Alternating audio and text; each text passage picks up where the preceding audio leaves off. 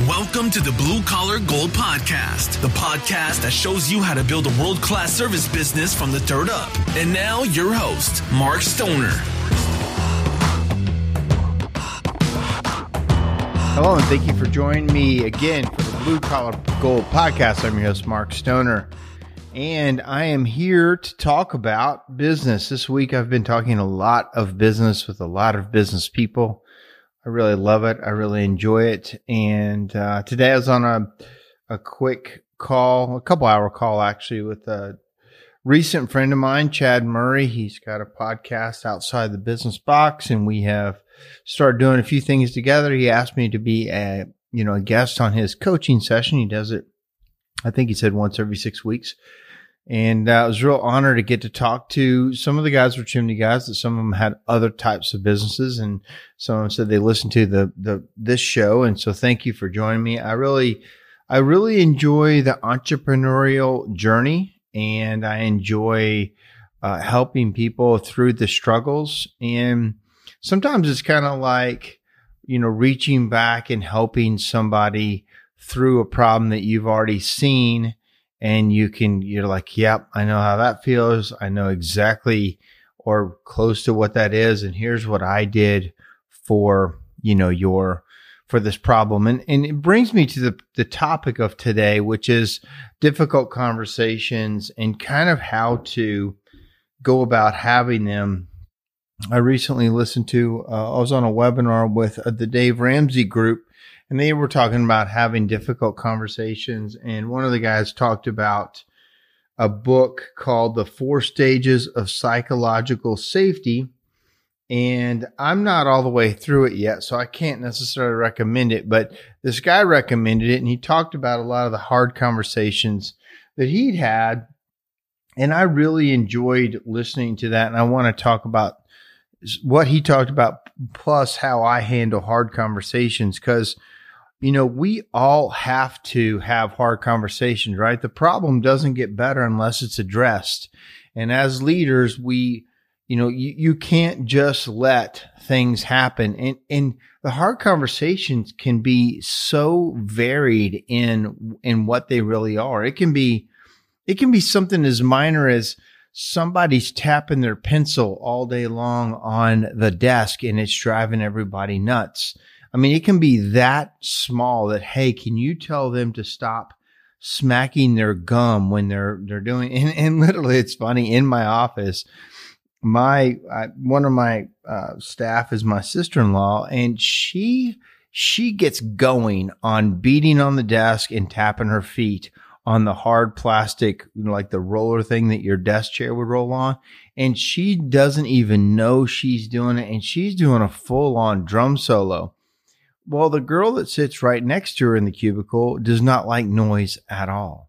So you can imagine now they have a good relationship and they're very transparent, and they have this little bell that they use. It's like a little, like a bell you would, you would hit when you came to like a, you know, service desk or something. They go ding. And they use that whenever somebody's aggravating them, or whenever, you know, we, we might go too far and you, you know, some kind of H R thing, you know, but, um, basically they have a little, a, a way to have a hard conversation quick. But sometimes people in your office, you can't have those conversations very easy, or they get torn up, tore up. And as leaders, we have to have hard conversations all the time. Everything from you're tapping too much, you need to use deodorant, you've got bad breath, you're coming in late, your job's terrible, you're offensive to other people, you're, you know, like it's, it, I can't tell you how many hard conversations that I've had. And now I just, I don't mind having them. I mean, you could literally tell me anything that I had to have. And not that I enjoy them, and not that I just run right into them and yeah, no problem, I'll have it, but I can have it and I must have it, because the problem doesn't get better unless it's addressed. And I am usually the guy that has to address it. Now, if I'm trying to grow leaders, I will have them address it first. And if they can't get through it, then I will address it. But you know, I think one of the things that the guy brought up in the uh, in his his talk was that for some reason, as leaders, we think that if we say it once, it should get done. Like the first time you say it, you know, I told them to do this and they didn't change their ways. And is that really real? I mean, one of the things was to not get too frustrated going into a conversation because you've told something, somebody something new once and they didn't change. Is that enough to be really mad? Or are you going in as a leader with unreal expectations of how uh, effective your one time telling somebody to do something different or change to this new program is? So if one time, if we can, you know, if you can go in and go, okay, one time is is probably not enough to change behavior, but ten times is too many. Okay, so we understand that ten times is too many and once isn't enough, but are we good with three times? Is that okay? And the fourth time you start ramping up, is five times probably what we're going to do and we start ramping it up because the tenth time? Or do we think I told them once, I warned them the second time, and the third time they're fired? Like, is that real? So I think some, as a leader, some of your expectations as to what, how critical this is. I mean, if it's something dead serious, that, you know, dr- drug issue or some, you know, sexual harassment, you know, one time is, is all you get and second time you're out. But a lot, most things that we have to deal with as leaders are not that critical. They're small little There's small little adjustments you have to make with people to make them better. You know, um, I, I, I had a hard conversation this week with a very close person that is a little bit lost and a little bit, um, you know, a little bit out of sorts. And, you know, at one point they were just an amazing, amazing person. And, and they probably listen to this podcast, so I'm not saying anything I wouldn't say in person. But, you know, certain dynamics happen in your jo- in your workplace. And some of it is the person, and some of it is the environment, and some of it is other people. But it kind of can mix into kind of a toxic stew that as a leader, now I got to figure out how to get the toxicity out of the stew. Like it can't stay that way. And my job it, to really help the team is to make sure the toxicity level goes out completely. Now, could it be removing the person completely from the company? Yeah, that's probably the easiest thing to do. But that's not what I choose to do most of the time. I choose to go to the person, find out what has changed. Why are things changed? Is there anything I can do about it? And most of the time, it's something that's happened within them. And usually it's a perception change. Now, sometimes that perception is real, but sometimes it isn't. And um, there's a perception of how you are respected or how if you're safe in the environment or if you are, um, you know, if you're part of the team or you're pushed to the outer fringes. And in business, yeah, pe- there's cliques that happen in any business. There's people that do feel pushed out. You've got to understand too, sometimes you do stuff, stuff that pushes you out. Sometimes you draw lines or you draw assumptions or you make things, you put yourself out on that line that causes you to be out there too. You know, the truth is when you want to be accepted in a group, the way you get accepted is by giving and doing more for the group, not demanding more respect that you get be given to the group. It's and, and it can be totally uh, like it can feel terrible because you gave, you did this and the group didn't care. You said this and the group didn't care. Right. It's just the same as my conversation thing. You did something once or twice or three times. That may not be enough for you to truly be brought back into the group if you want to be part of it.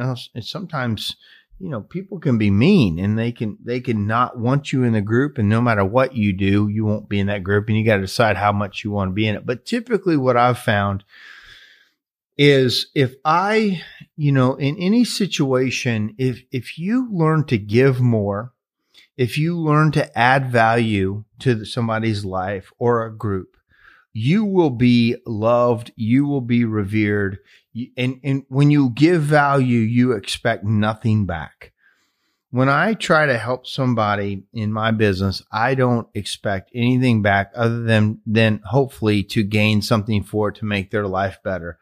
I don't expect them to have to do anything for me typically, especially if it's for them. Now, if it's something for me, if it's something I need in the business, you better believe I expect something in return. I'm like, I need you to do this. I pay you to do this. This is your job. This is mission critical. I need it done. Now, if they've got a different way to do it that I can uh, get on board with and they want to do it their way, that happens a lot too. We can be kind of flexible and watch for somebody's strengths to appear and flex the job a little bit and take away from that to a degree. As long as the job is getting done, you kind of flex the people's strengths. But, you know, one thing when I've, I've learned over time when I'm having hard conversations is one, if it's, if I know that that conversation is going to go red, like go, you know, hard, or it's like a firing or a hard warning, um, I'm prepared for that. I'm typically prepared going in with,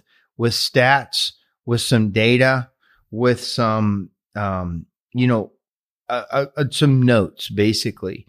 And th- it's very respectful, I think, to have notes in these things. But here's the key. When you bring somebody in for a reprimand or some kind of change, you need to be able to say it in one sentence. You need to state the problem very succinctly in one sentence, that this is the problem.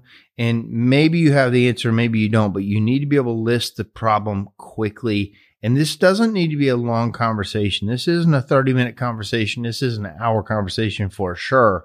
This is a ten-minute conversation, maybe five minutes, maybe two minutes, at the most twenty minutes, because you're that's not the reason for the reprimand. The reprimand is to, here's the problem very succinctly. Here's what I think you need to do. How can we get to this problem?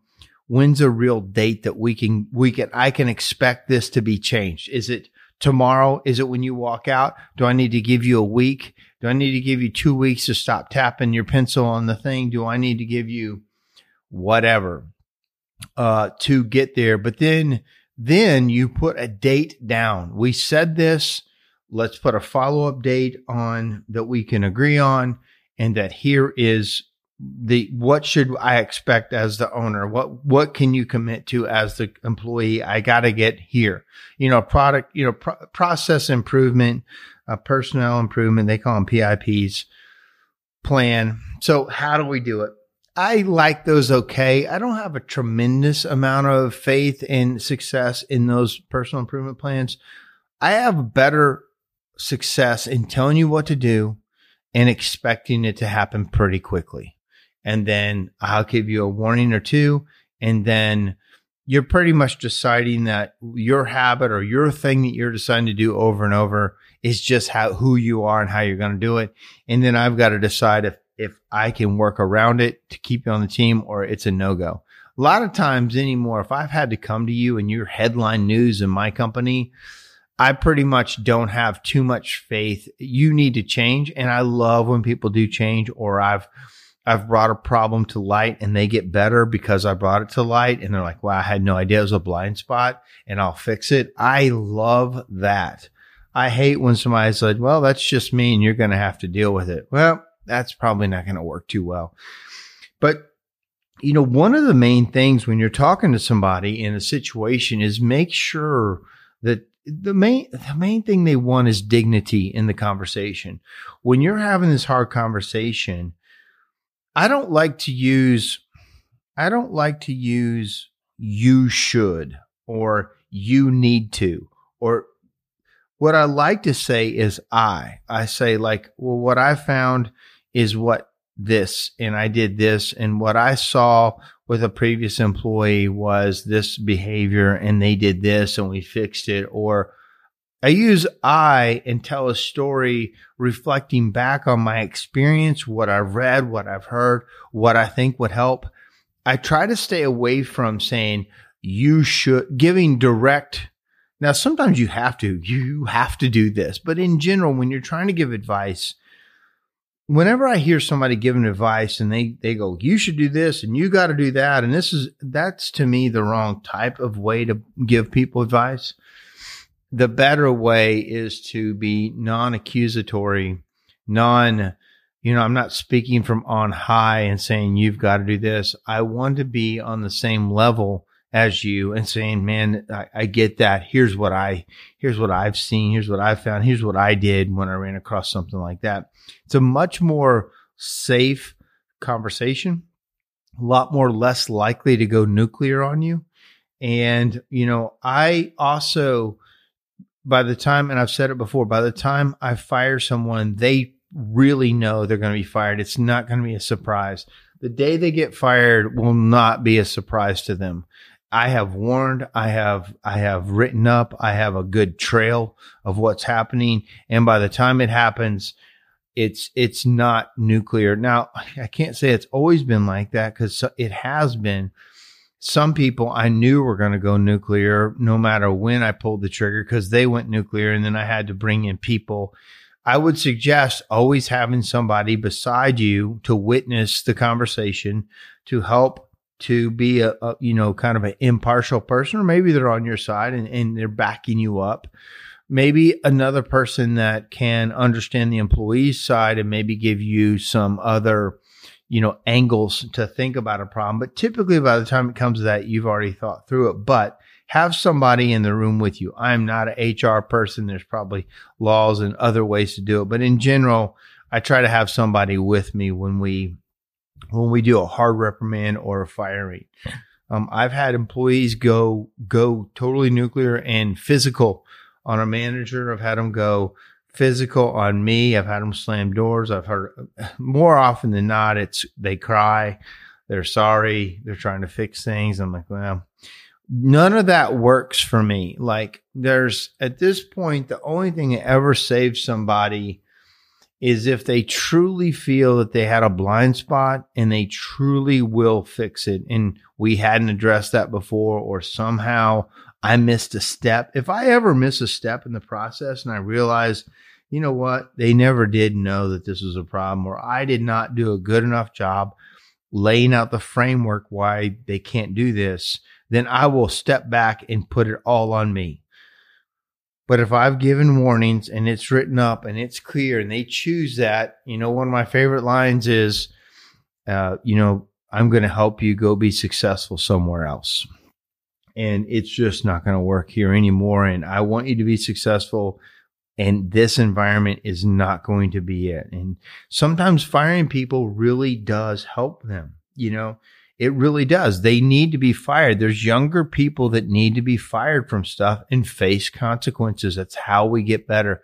When you remove, you know, my friend Larry Winget, I, I saw a thing the other day, Facebook, and I'm, I'm going to butcher the quote, but basically when you remove the consequences from people and, and remove consequences from life, you rob from them the chance to learn and get better. And so that's how we've all gotten better. If you're listening to this podcast, you faced some damn hard consequences before, learned how to get better, and you don't want to face them again. But the consequence changed you. The consequence, probably you can look back and go, that helped me. Although it was terrible at the time. You know, I look back on my fall as, as a, as a terrible consequence, life-threatening, yet one of the best things that could ever happen to me. I look back on two thousand eight when I went broke and laid everybody off and started over at ground zero as one of the best things ever. The consequences of me being a bad leader, a bad uh, financial person, a, a, a not a great business person, all the things added up to failure, one of the best things that ever happened. So don't be afraid of those, but you, you do. And sometimes when you put the consequences on people, it really does help them. I've had so many employees later come back to me after firing them and they're like, thanks, best thing you ever could have done for me because this happened and that happened, or I learned this, or I stopped doing that. And as you listen to the Stoner four twenty broadcast, sometimes when I fired them, they end up having more consequences and end up being in jail. So, you know, consequences are needed, and sometimes you're the one that has to put it. So again, you know, you have to address the problem for it to change. Another thing I made a note on was that I don't like what they call shit sandwiches when you are addressing an employee situation. And, you know, the shit sandwich is you start off with something good, you say the hard stuff or the shitty thing in the middle, and then you end with something good at the end. That way, you know, you got the whole conversation, but it's not too harmful for the person. I hate that method of dealing with a problem. If I want to brag on you and I want, I, if I want the conversation to end good, I will end on something good. If I need you to change behavior, I'm not going to end on something good. I'm going to end on something negative that, that because whatever you end with, I think is what they go away with. So if you really wanted to try to do something negative, but you end on a positive, like, hey man, I really love you and want you on the team, and you end on the good thing, that they can go away with thinking the bad thing wasn't that serious because you still love them. If you want the bad thing to stick, you end on it with, hey, this is the last time we're going to have this conversation. I need the, you know, the, the situation to change. Are we in agreement? Great. I appreciate your time. I'll see you in two weeks. We'll check back in. Is that good? Great. Like some type of hard thing to make sure they, they, understand the severity or the issue at hand. Sometimes we're trying to be too nice and we, we cloud it up and we rob them of realizing, you know, and I've had it happen. We fired somebody after that and like, well, man, I didn't think you were that serious about it. I didn't think it was that big a deal. Wow. I had no idea it was bothering you that much. You didn't seem because you didn't, you didn't give them a fair warning of something that was really bothering you. And as a leader, it's mission critical that they really do understand clearly how you think and clearly how they think about the problem too. So no shit sandwiches. Um, also, um, make sure I do ask this now at the end, and I learned it recently. You know, one of the questions, do you feel that what we talked about was fair or do you think it was unfair? Like when you throw it back in their hands, did you, Are, do you understand? Did you feel threatened when I talked to you, or do you feel that this what I'm talking about is unfair? I've had one conversation. Yeah, completely unfair. This warning that you're giving me is unfair, and I'm like, well, you were caught lying. You were warned, and now this is a serious warning. I need you to fill out the, you know, I need you to sign the written warning. Now, I also say this can either be a bump in the road or a life-changing moment. It this can either stay green or it can go red. I want it to stay green. I want you to understand that I can't have this behavior anymore. You can't do what you did. And I need you to sign this and, and recognize that we, you're going to change this behavior.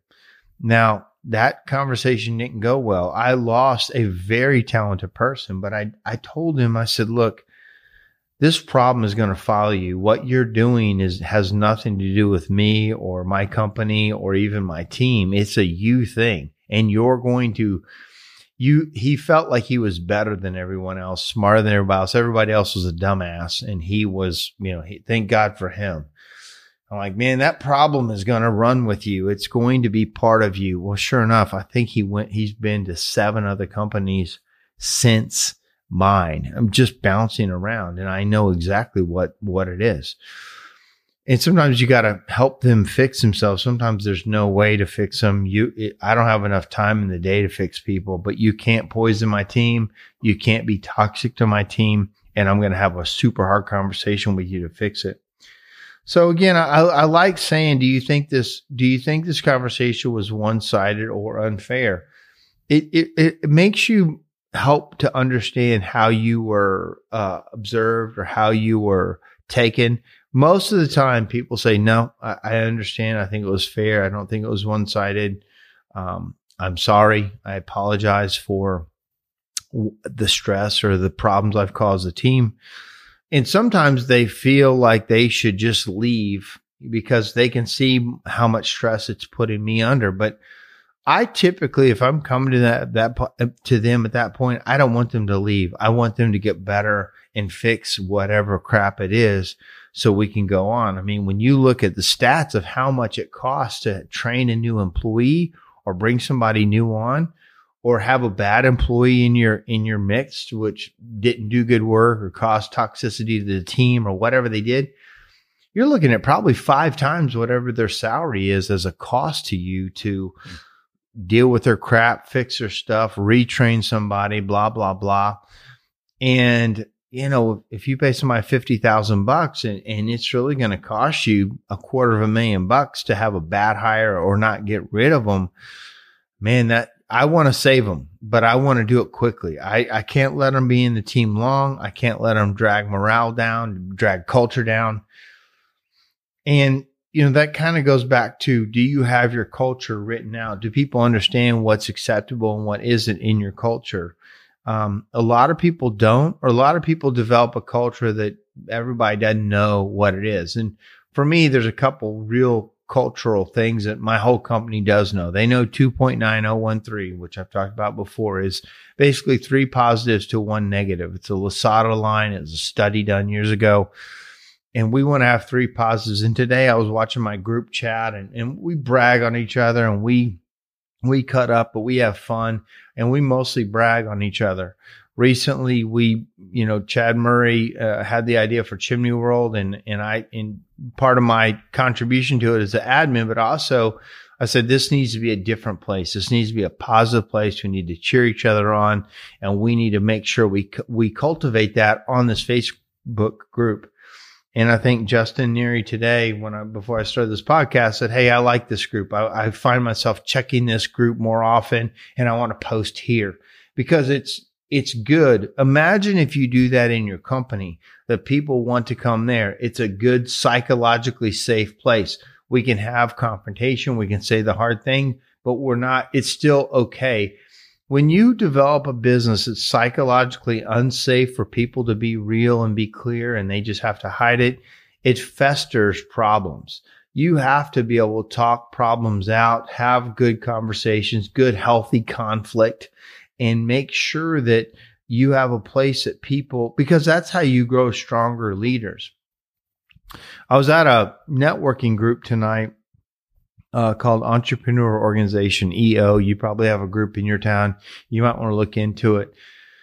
Um, all kinds of different businesses and entrepreneurs. And, um, you know, they, you know, they get it. They get uh, one of their things is to make sure that you can talk plainly. And these people, they do talk plainly. Like they don't, they don't sugarcoat anything.